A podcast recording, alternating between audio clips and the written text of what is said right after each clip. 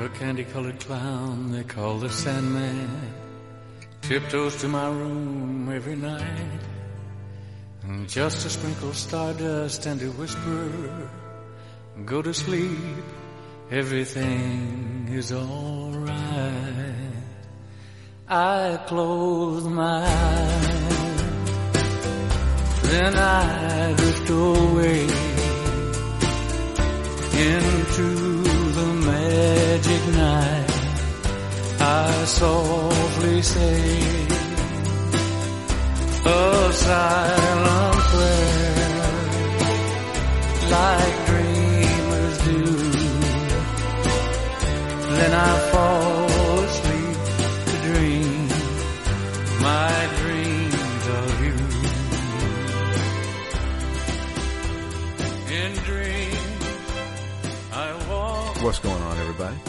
This is Drew here. I want to welcome you all to a brand new episode of Phoenix Down. This is Phoenix Down, episode number 64.0. And we are going to be playing through a title, uh, I, I would say horror-ish, maybe. Um, Alan Wake. Uh, and uh, since this is the month of November, Matt will not be joining us. He is doing NaNoWriMo, and uh, whenever he actually gets those episodes up, you can definitely take a listen to that and his journey with uh, him writing a novel. Uh, but Phoenix Down continues, and I'm going to have a special guest, as I always do every November. And this time we got a returning guest, Sophie Halliday. Hi guys, happy to be back. Welcome back. It's been a while. I think it's kind of appropriate that we're playing Alan Wake while Matt's off writing a novel. Exactly. I know it's, it's very appropriate. Uh, so yeah, Alan Wake came out uh, May 18th of 2010 in North America. Uh, so we're looking at about a seven-year-old game at this point, which I didn't realize it was that old.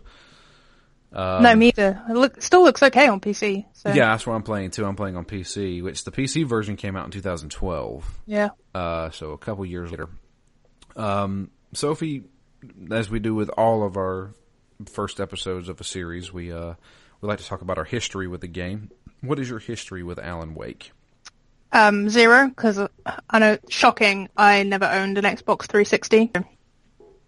Did not play, have not played, have heard of, obviously, because, you know, it's kind of a unique game. So it obviously had some buzz when it, when it launched seven years ago. But yeah, no, I've never played it.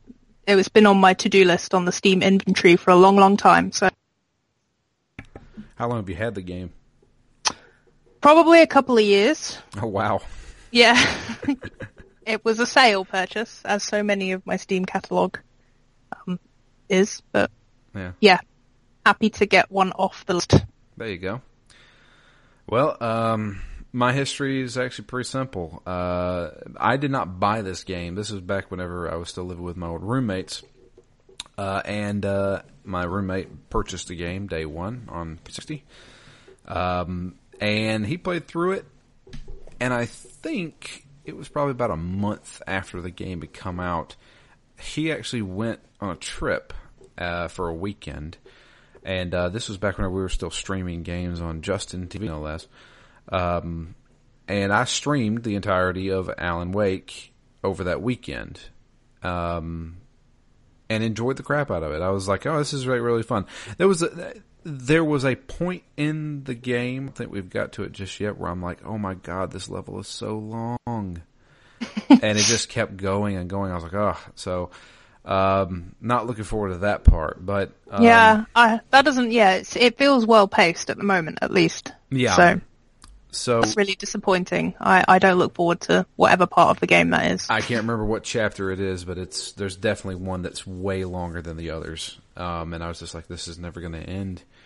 Um, but yeah, it's uh, so Alan Wake is a game created by Remedy Entertainment, um, and it was actually published by Microsoft. So this was a Xbox 360 exclusive when it came out.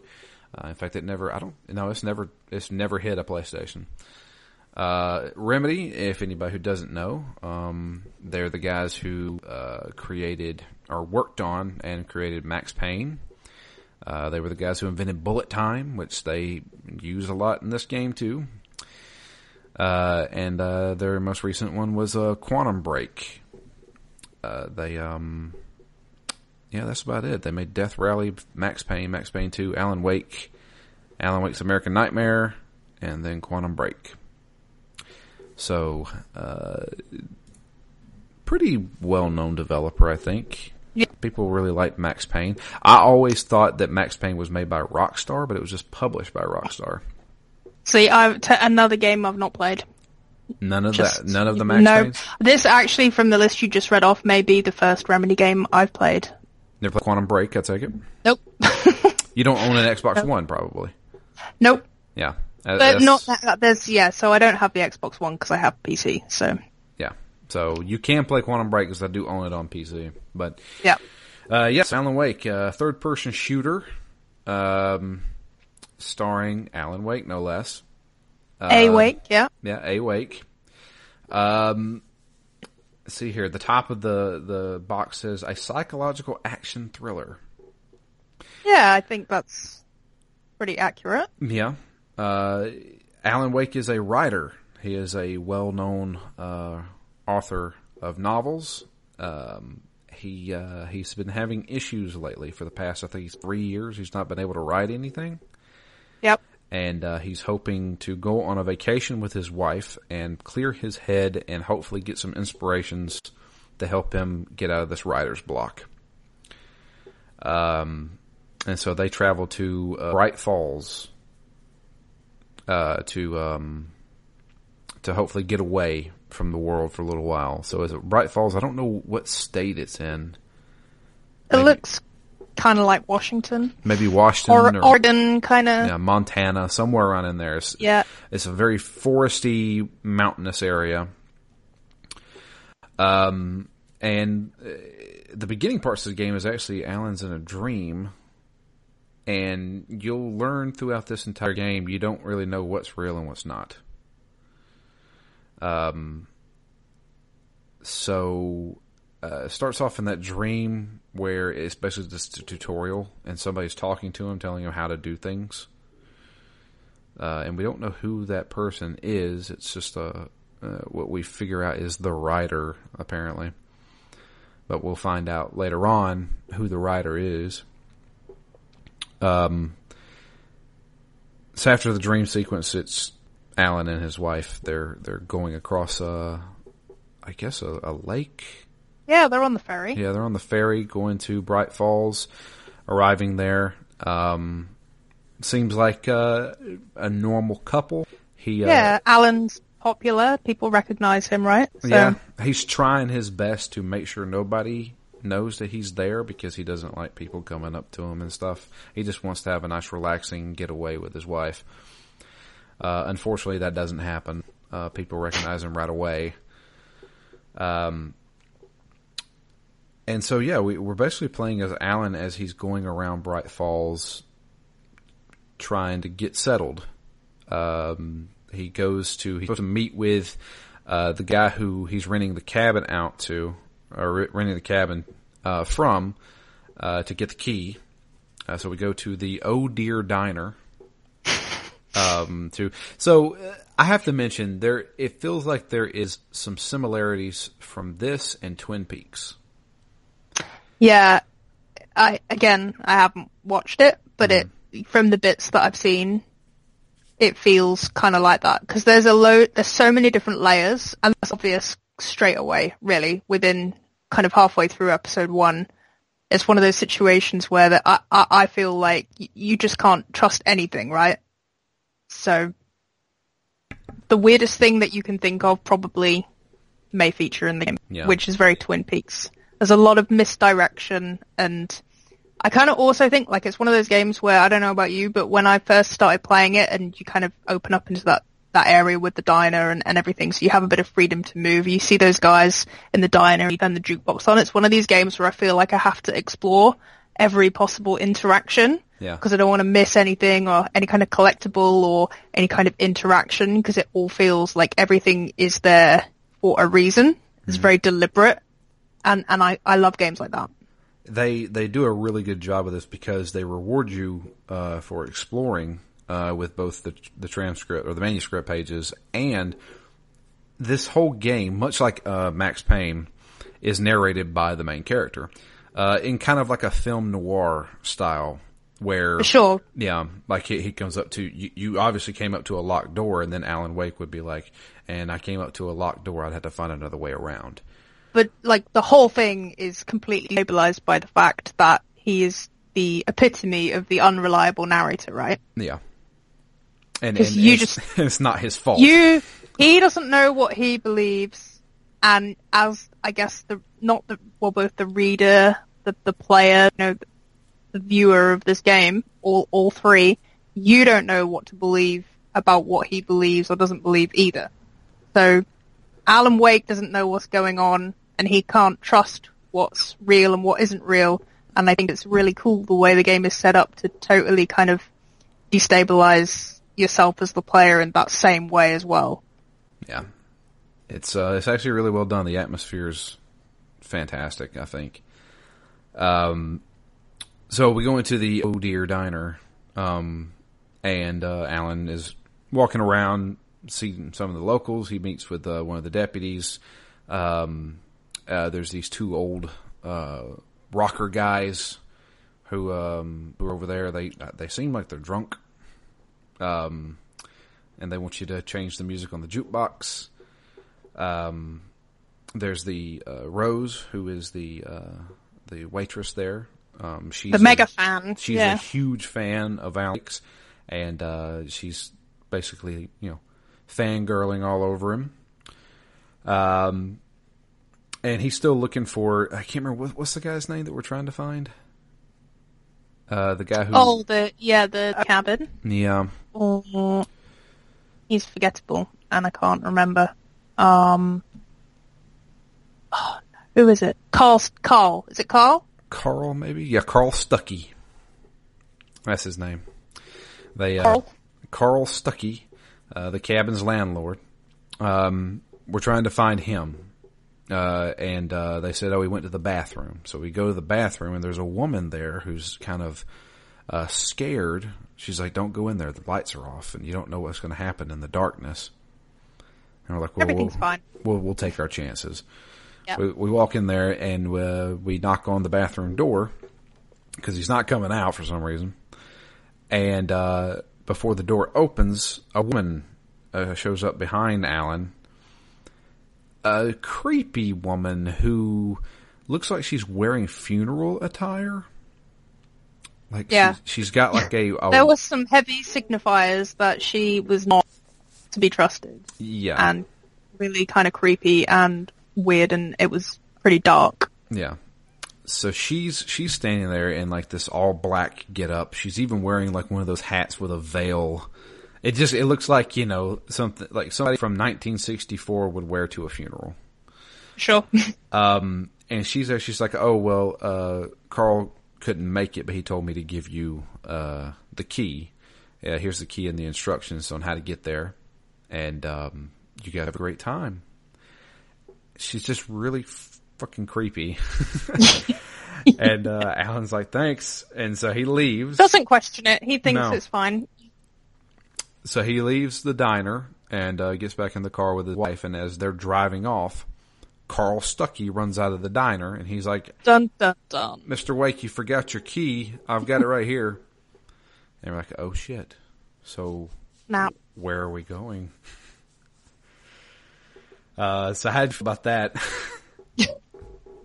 well, that was kind of like, um, like you say, the tutorial kind of prologue type thing.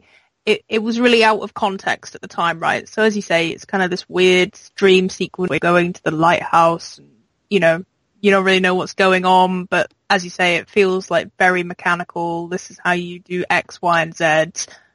And then, oh, you wake up in your car and here you are and it's normal. And I guess it was a really cool kind of just as you start getting used to the what you could think of this is real life now this is alan this is reality this is the, the real thing it flips it pretty quickly right so like as soon as you feel like you're certain about the direction of the game and the narrative and the plot the the, the rug swept out from under you right. and it, it was cool. I mean, I, I liked it. It was a it was a nice way to do it, even though the the evil woman was kind of obviously Evil. dodgy. Yeah, and they probably didn't need to overplay that quite so heavily. It, it was still a nice little sort of moment. Yeah. So uh, we drive up to the uh, the cabin, which is on Cold Lake. So it's really interesting. This cabin. So it's on like an island in the middle of the lake. You have to walk over a bridge to get to it. The old Bridge. Uh-huh. And um, so uh, we got to settle in there. Um, we walk around the, the area a little bit, do some exploring and stuff like that. Uh, it's a bit creepy, um, but you know, if you turn the lights on, it's okay. Uh, Alan's wife is actually um, deeply afraid of the dark. Uh, Alice, that's her name. I couldn't remember her name Yep. for a minute there. Um, and uh, she wants him to get the lights on, so we go turn the the, the breakers on. And um, she has a surprise for uh, Alan. Um, she, uh, well, I mean, they they make the joke of, "Oh, are you the surprise?" She's like, "No." Yeah, that was really weird. But, but yeah, I found it. I found it strange because like we were just outside turning the lights on, and we come in. she's, She's terrified. Yeah, Yeah. and then she's in her underwear. now she's in her underwear. She's laying on the bed, and she's like, "No, I'm not your surprise." I'm like, what the? What are you doing? You know? Why have you taken all your clothes off then? Like, I don't understand. Yeah. So, um, but yeah, she takes us into the other room, and uh, there is a typewriter there. And she says, "Well, I figured this would be a good way for you to relax and start writing again." And Alan is not having any of this. He is. this he is was not a pleasant surprise for Alan. no. He was like, "This is bullshit. I want to hear and forget about everything." And you're bringing this shit up. I mean, he got mad, like legit mad, and uh, stormed out of the uh, of the cabin. See, that's kind of why I feel like the, the whole kind of underwear thing, like the attempted sort of jokey part, that undercut what probably would have been like a really good realistic scene between a married couple where the wife is genuinely trying to think of something to help her husband, you know, and take him away, get him a new typewriter, scenic location. You know, maybe that's just like a bit of encouragement that he needs. It's there if he wants to. You know, and he, he obviously totally reacts badly to that and they have a big fight. I, I feel like that would have been quite a realistic piece of characterization. Yeah. Um, but it just kind of felt a bit, I don't know, it just didn't feel 100% right to me, the whole thing.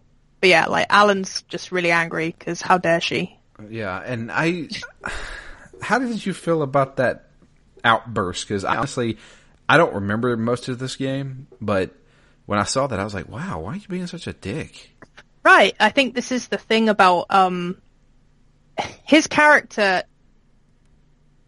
There's so many layers to it, right? I, it was unexpected, but it didn't feel off to me the fact that he would react that way, right? Like the guy's obviously got some some shit going on with his crazy realistic nightmares, and you know the the whole writer's block issue and he was very clear about wanting to get away from everything, not wanting to be Alan Wake, just wanting to be a guy going away with his wife, getting away from the world, right? Yeah, So I guess that I guess the whole idea of the typewriter brings back the reality of him that he can't be Alan Wake at the moment, right? Like he literally isn't the guy who is the best selling. He he can't reconnect with that side of him.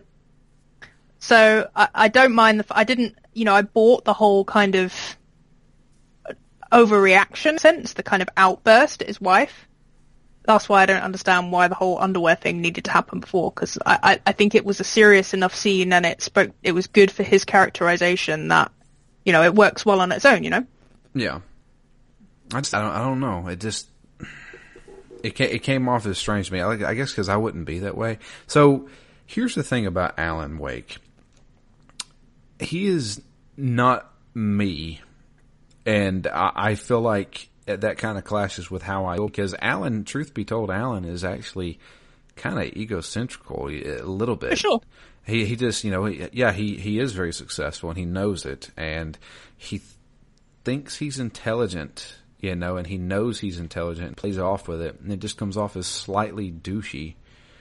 at Yeah, no. I I agree with you, and I think there's so many. That's what I mean by when I say I think there's so many layers to his character, right? Because that Alan Wake that you described there is almost like a persona of the author that he has kind of become because he's been playing that role for a long time and he's comfortable with it to a degree, right? Hmm. So he's the big shot, he's the he's the star writer, he's all of those things. He he kind of has this oh I don't want to be recognized. I guess I I would think if he was back where he lived in in the city or whatever and and all of a sudden no one knew who he was, he he would he would he would find it hard to deal with that, right? Yeah. Like losing all that attention. So I think maybe the outburst comes from a place of the fact that he no longer is able to perform, so Yeah. to speak. Um, it has really kind of made him question himself and he's freaking out. Like he's freaking out big time. Yeah. So I mean, it's it, like I, I would never say I dislike Alan Wake as a character, but there's parts of him I'm just like, why are you Yeah. acting like that? But at the same time, I still cheer for the guy. It's it, like they they wrote a really good character here. Like he has multiple. It's not just like a one dimensional character. Yeah. It's a shame they, the, the rest of the characters are essentially wallpaper in the game, but, you know, the game is called Alan Wake, right? So, mm-hmm. you know, if you're going to build a whole game about a, a central character who's a writer and you're literally taking that, that aspect and, and, and challenging the, the player, the viewer and the reader's conception of what a game is and like what his mind is and what reality is, you have to have a really solid kind of core character, I think. And and the fact that he has all these layers to him is what allows the game to kind of pull pull off all the things it attempts pretty successfully, in my opinion. If if you didn't if you didn't kind of be like we're just sat here talking about him having quite a good co- conversation about the things that make up this man. If if that wasn't there, this game, you know, it wouldn't be a game. I don't think like it wouldn't work. Yeah, well, yeah, it'd just be a boring. Like I don't care about this character. Exactly. You don't have to like him to be, I guess, kind of captivated by the story. Yeah. So, uh, but you know, you say that uh, some of the other characters are kind of paper thin. Don't worry, because you, I'm, I'm sure you have a feeling about Barry right now. you will, you will, you will probably change your thoughts on Barry later on. Oh on. no, I'm more I'm more on on the wife. I feel like as as someone who um essentially is is a is a really important part to who Alan Wake is. I I I just wish they'd done a bit more with her character. You know, it's it's just a little bit kind of like you like we described that scene. Oh, she's absolutely terrified of the dark. That's kind of a cool concept considering the importance of like you know the thematic importance of the dark in this game, which we'll, we'll get onto, right? Mm-hmm. And then all of a sudden, oh, the lights back on, everything's fine. Yeah. It We- just her, her character just seems a bit kind of black and white, bit obvious compared to, to Alan. It's not like a hyper criticism. It's just, you know, that's just. I think it's just a collateral damage almost to, to the effort that goes into Alan's character. I feel like the game eventually turns her into the MacGuffin of Yeah, we have to get Alice. yeah. Um, She's she's a plot device rather than a character. Yeah. Uh, but yeah, so um, when Alan storms off, uh, lights go out in the uh, in the cabin, and he can hear her screaming for help. So he freaks out. We run back to the cabin, and she's gone. We go out to the porch, and there's some dark figure, the darkness itself, has a hold of Alice and pulls her over the balcony into the lake itself. And so Alan jumps in right after her, and as soon as he hits the water, he blacks out and then wakes up. And he wakes up in his car, and it's been crashed. Um, he doesn't know how he got into a car, where he is, how he crashed, anything like that. He doesn't remember anything and we'll find out a little bit later on this level that um, there's a lot he doesn't remember because seven days has passed. Um, the first thing, excuse me, the first thing uh, is uh, what I always found was a really cool mechanic was the manuscript pages. He starts finding these pages laying around the environment, and when he reads them, they're from a book called Departure, which is written by Alan Wake. And strangely enough, that is the title of his next book that he was planning on writing. And it's done in his style, almost like he's written it.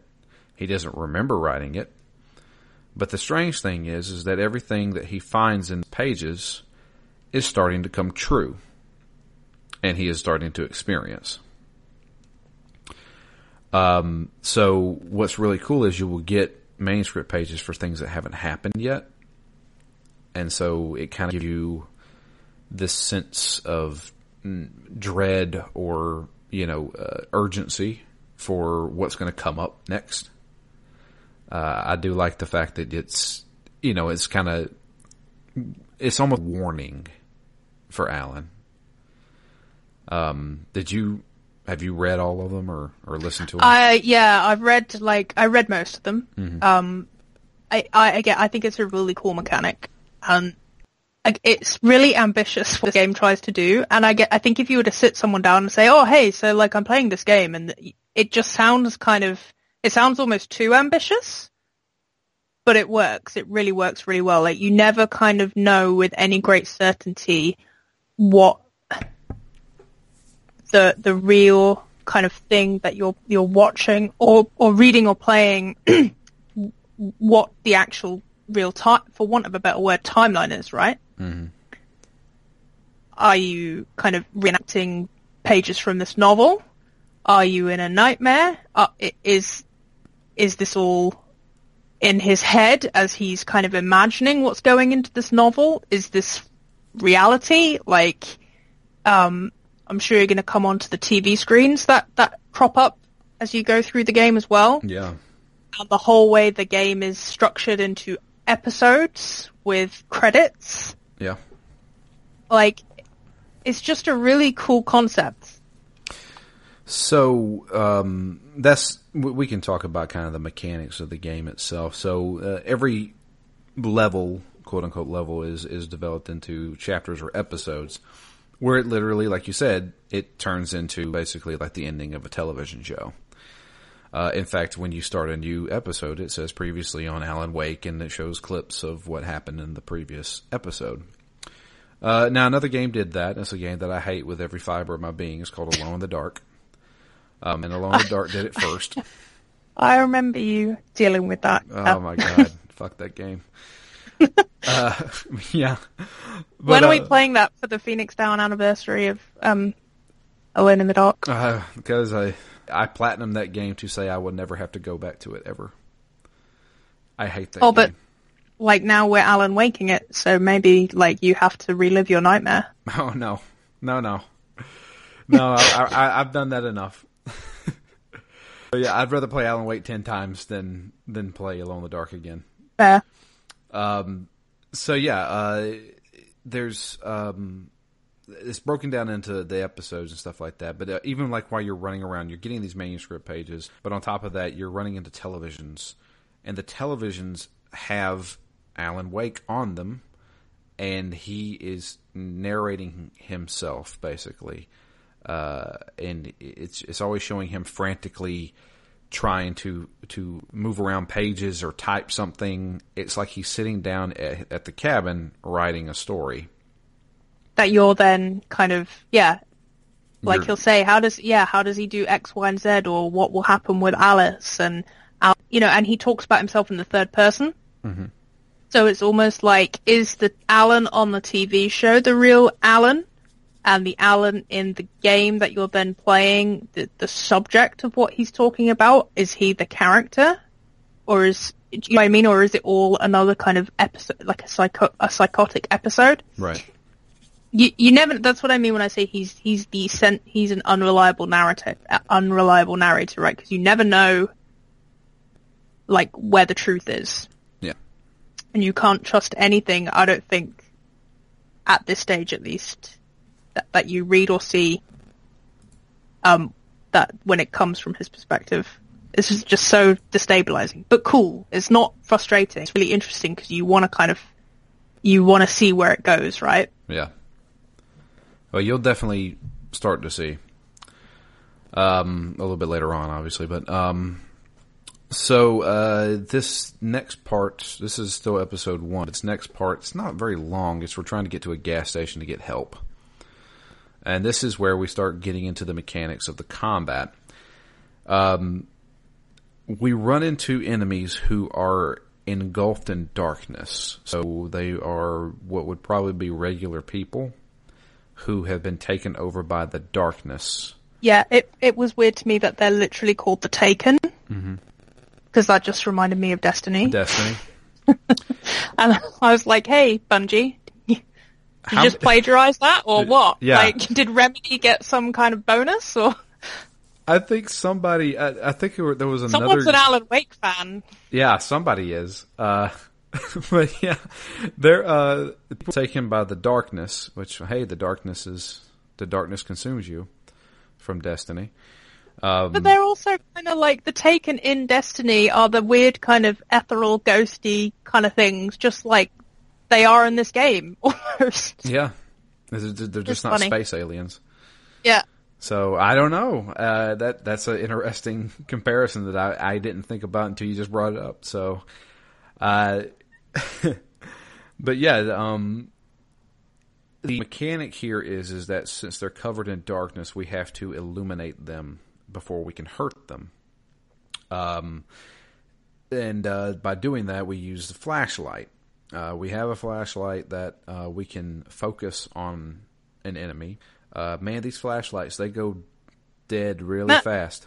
The batteries, like, they're, they're not up to standard. No. You know? and they they are Energizer batteries. There's a lot of product um, placement in this game. Not product placement, because they, those things die after about two seconds. You'd think, yeah, you'd think Energizer would be like, please don't use that as our batteries. Our batteries last longer than that, but yeah. Uh, uh, so we're constantly having to change batteries in our flashlight. In fact, I would say one enemy will take a whole battery. 100%. Yeah.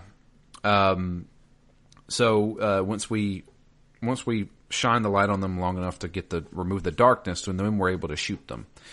Um, there's also the mechanic of uh, when an enemy is about to hit you, you can hit the run button, and he will do like a cinematic dodge out of the way. Um, and it shows like in a different camera angle and stuff like that, and it's in slow mo. That's where your bullet time kind of thing comes in. Yeah, it's fun. It's pretty simple once you get the hang of it, but it's it's kind of cool the flashlight thing. Yeah, the the combat doesn't actually get more complex than that. I mean, you'll No. fi- you'll find other weapons and stuff like that. You'll find you know you can get like a shotgun or a hunt rifle or a flare gun, which is like an instant kill, which you save for like a group of guys. Love uh, love the flare gun. Yeah, and then uh, you can also just throw down flares that can keep guys away because you can you can get surrounded really fast in this game. Yeah, I think it makes sense as well not to have too much going on with the combat. It's not really about that, you know. It, and I felt this more in episode two than in episode one. You know, I I wouldn't want the whole game just being like, okay, it's a story, but let's now let's fight some bad guys. It's it's kind of the other way around, right? Like having a few kind of combat scenarios breaks up the storytelling. Yeah. So, um, yeah, we eventually get, oh, we have to fight, um, the, the taken Carl Stuckey. Uh, and they talk so strange. They're like, they have like slowed down voices and it's like they're talking about their memories. So like, I remember what Stuckey's talking about, but it's, you know, it's about like the cabin and great scenery and rah, Yeah. like, it's so weird. Oh. So they, um, but yeah, we have to fight Carl Stuckey. He is the kind of like the boss of this episode, um, which just means it takes more batteries to kill him and then shoot him. So, Yeah. Uh, but we eventually make it to the to the uh, to the, the gas station, and it's abandoned. But we uh, we do find a phone, and we're able to call for. Uh, and uh, the sheriff shows up. Um, the sheriff, what is her name? Can't remember. Sheriff Sarah Breaker is her name. Um, I've got a Wikipedia page up on this. uh, so yeah, uh, she shows up and Alan is like, I'm, I got to lie to her because she's asking what happened out there. You know, what, what happened? How, how did you get here? Have you seen Carl Stuckey? And he's like, if I tell her the truth, she'll either think I'm crazy or she'll arrest me because I just murdered Carl Stuckey. so I and I, I won't be able to save Alice if I don't. So I'm just going to lie to her. Uh, he's like, look, my wife, we were staying at the cabin at Cauldron Lake. We need to go back there. We got to go find her. And she's like, you don't get it. Cauldron Lake doesn't exist. Or, or the cabin on Cauldron Lake doesn't exist. And he's like, I don't know what you're talking about. So she drives him to Cauldron Lake and where the bridge should be, it's now broken down. She said that there was uh, a landslide that happened and the cabin and the island fell into the lake back in the 70s. There hasn't been any cabin here for years. Another one of those rugs being pulled out. Yep. So what's real? Is Alan just imagining all of this? We don't know. Um, got a wicked concussion, maybe? Yeah, that's what they're thinking. Or at least, you know, uh, Alan is like, look, I gotta find my wife. The, the end. You know, so, and that's the end of episode one. Uh, one of the cool things I do like is the, their use of outros and licensed music. So uh, the end of uh, episode one has a song about Roy Orbison playing. Um, th- that that kind of stuck with me the first time I played it. I was like, oh, they're using like these songs, like uh, some songs I've never heard of before, but there's definitely like the ending song. When you hear it, you'll know exactly what it yeah. is. Um, have, do you know what the ending song is? I do not. Okay, cool. Uh, well, it also makes it feel like a more like the it makes it feel like a TV show, right? Like Yeah. it makes it, it brings you back to your reality because these are songs in our real world by real people that we recognize. Yeah. And we've just watched a story. Or have we, you know? Right. So, uh, yeah, the end of that, go to the next, um, episode, uh, where Alan is now in the police station and he's giving his statement. Uh, he's trying to file a uh, missing persons report. Uh, when, uh, Alan gets a, uh, phone call. Uh, the phone call is of the kidnapper. He says that the so, like this guy calls and it's like, "I got your wife, and I need you to meet me at Lovers Peak for a secret rendezvous." Sounds totally legit. I know, uh, and uh, he said, "You're going to give me what I want, and you'll get your wife back." And he's like, "Oh shit!" So he doesn't get the police involved. No police, otherwise he'll kill his wife. No police.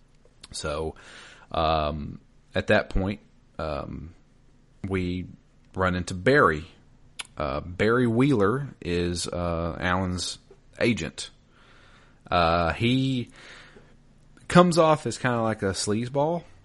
Yeah, I was not imagining him to be this kind of goofy sleaze. I thought he would be like one of the more like Alan Wake in a way, you know, a slick kind of Manhattan city type, kind of, maybe slimy, but not like this kind of pokey, overweight, like sleazy sort of jokey character. He's almost like a comedy character. Yeah.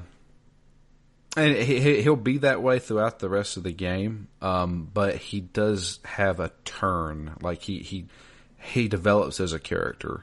Um, Yeah. Later on. I I don't mind Barry the character. I just he was not what I expected because you know they introduced he talks to his agent on the phone in episode one and yeah I just um or that him and his wife talk about Barry don't they and they kind of he's quite overbearing he he wants Alan to write again to make money and all of this kind of stuff and you just think I, I kind of just envisioned him being more kind of like a you know just like more of a slick young you know hotshot Yeah. rather than than than Barry.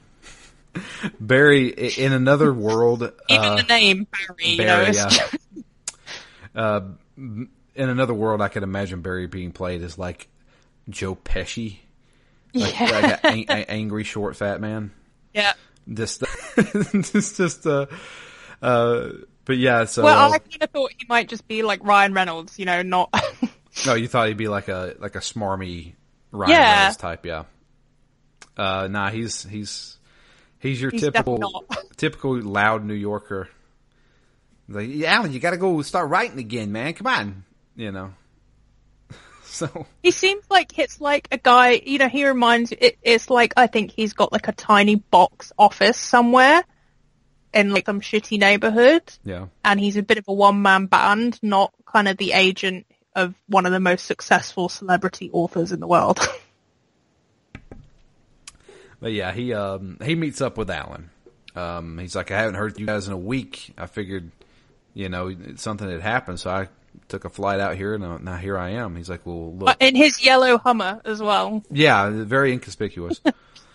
um, and so he, uh, he's like, all right, look, I can trust you, Barry, so I'm going to tell you what's going on. Uh, somebody's got my wife. They've kidnapped her and he's wanting something from me and I have to meet him at this place tonight. And he's like, you're crazy. So, and the whole time he's like, go to the cops, you know, call them, you know, call the, the FBI, get them on. And he's like, look, I can't do this. I have to do it this way. Uh, and he he also tells him about how the, the darkness is taking people, and how Cauldron Lake used to be there, but now a week later it's not, and now time has been Different. rewritten. so, uh, so yeah, um, him and Barry go rent another cabin uh, and try to get their bearings, get ready for the night. And uh, he tells Barry, "Look, I'm going to go alone. You stay here. If anything happens, just give me a call."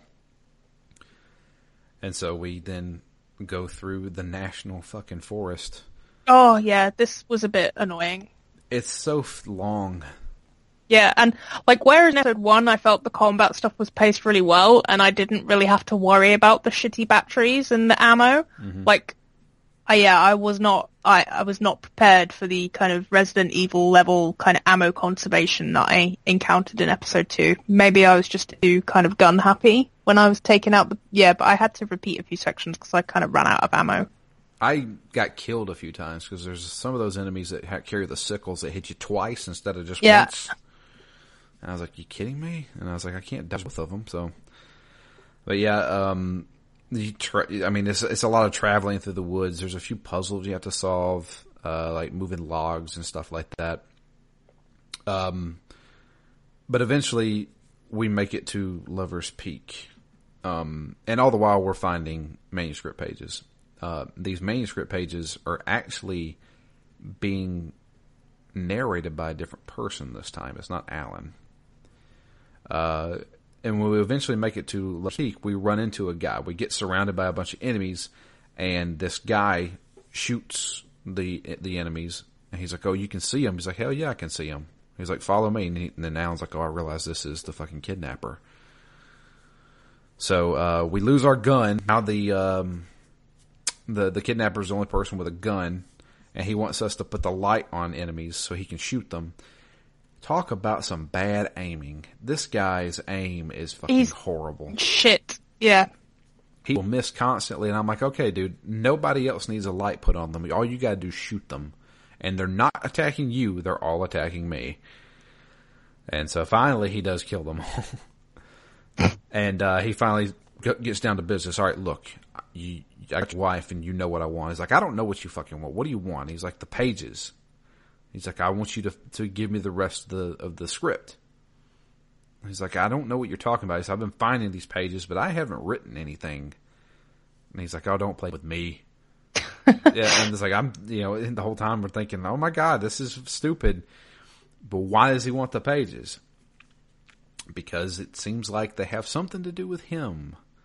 He realizes that they're kind of predicting the future, and so he wants the pages. Uh, unfortunately, we we uh, get separated from the kidnapper. He runs off. We get the gun, and so okay, well now we got to get back. Get back to Barry. Barry is calling us because he says, "Hey man, there's some crazy, fucking crazy ass shit out here. There's uh, these fucking birds just surrounding the But he's house." from he's from Boston now. yeah, he's from Boston. There's these crazy birds that are surrounding the house, and they're like going all Hitchcock on me, is what he says. He's like, I'm not coming out. You take care of those fucking birds. Like, Yeah. I'm staying in the house. He's barricaded himself in. Uh, we also run into um, the guy we rented the cabin from. Um, he's park ranger, and uh, he uh, is not in a good way. Well, also, he was the guy who was on, was it the kidnapper or the park ranger who was on the ferry in episode one?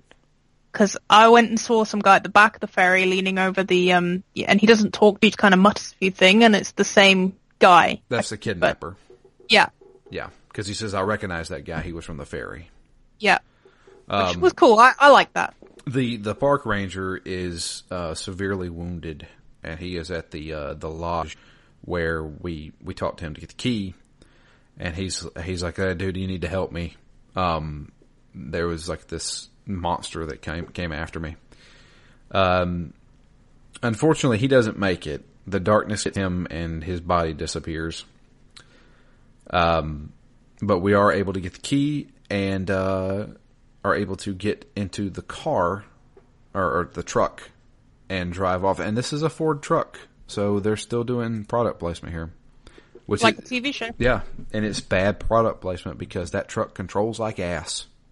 Yeah. Like oh a TV show. God, it's so bad. Um, and we're able to focus the headlights.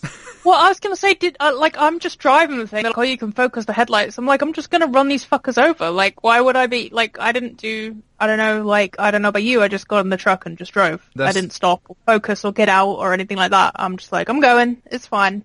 That's what I did too. Um, the the difference is is that you can um, kill them if you focus the lights on them and remove the darkness, and then run them over. If you just run them over the darkness, they get right back up. Well, I'm dro- I'm driving away. So. Exactly. So I mean, there's. No I hope point. they don't come back to get me in a later episode. But you know, No, no, don't worry about that. I didn't figure it would. We eventually make it back to the cabin where Barry is, and there are these like it's a a bunch of crows, a murder of crows, as they call it. Yep. Uh, flying around, and they got darkness all over them.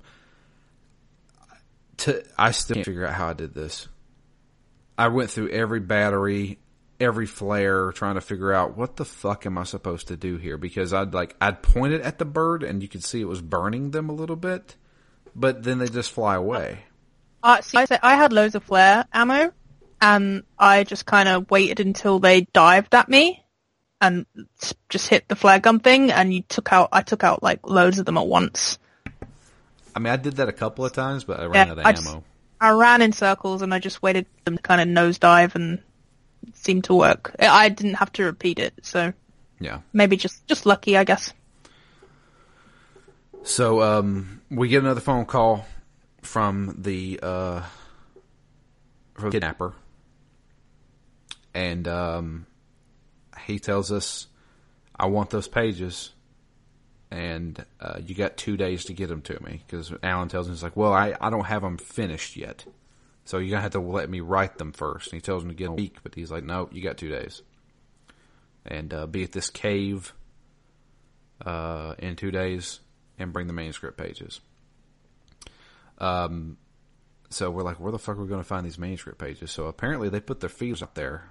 Uh, him and Barry did, and uh, Barry gets a phone call from Rose the next day, saying that she's found some of the manuscript pages, and she'd like for Barry and Alan to come pick them up. Uh, and as she's talking on the phone, her voice starts to slowly get weird and she starts like rambling. She's like, yeah, "I'll be here. I'm at the uh, trailer park outside of town." Okay, bye. Welcome to the Oh Deer Diner. I'm like, what the fuck? Yeah, keeps- she doesn't sound doesn't sound like Rose from the first episode. yeah. And uh, as she's hanging up the phone, the funeral lady, who we think is over all of this, she's telling, she's like, "Good girl," and then she's got this weird fucking smile on her face, and uh, it zooms out of the trailer and then shows the woods and stuff like that, and the music's playing. This is another song, and uh, it says "End of episode two. So it looks like Alan and Barry are walking into a trap. Dun dun dun. And the creepy old lady isn't just a creepy old lady, she's evil. She's evil, an evil dark darkness lady in funeral. So, and that's where we stop. I actually talked a lot more than what I thought we would. Yeah. There's a lot to say, I think. Yeah, It's not it's not long, but there's there's a lot packed in. yeah. I, I would say I probably put maybe three hours into it. Yeah, I'm about the same. Yeah. Uh, there's one thing we, we didn't mention, uh, and I think it comes up a little bit later on. Uh, there was a cut scene, I think, in between episode one and two, where uh, is Alan in New York City with his wife Oh yeah. at their apartment, and uh, you know they're talking about his writing and stuff like that, and the power goes out, and Alan turns the power back on because his wife is really scared, And then they sit down together and he's like, here, I'll show something. He said, I used to be really afraid of the dark too. And my mom gave me this. She calls it the clicker. And it's basically like an old light switch from like, you know, back in the day. And it's been cut off and it's just like, you know, just the light switch. He's, he's like, my mom always told me if I was afraid of the dark, I could hit this button and all the bad things would go away. And, uh, he gives it to his wife. And I'm pretty sure that comes back later on. Yeah.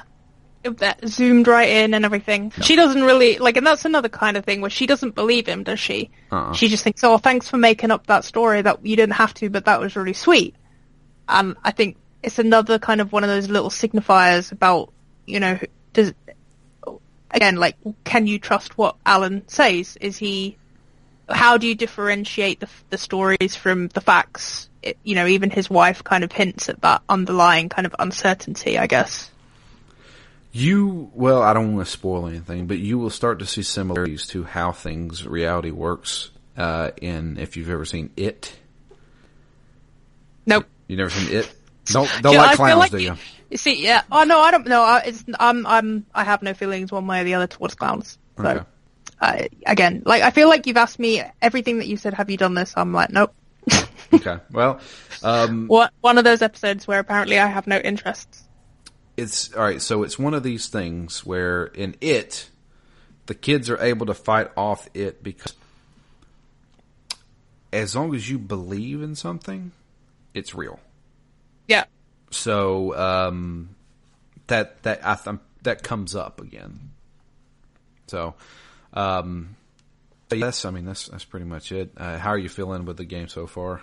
Yeah, I really, I'm enjoying it. And uh, again, like I, other than, um, it was a little disappointing in the second episode that the combat sections really dragged. Like the, the, the national park section was, was a bit of a drag. Um, for the most part, they moved, the, the whole narrative and the story moves really well.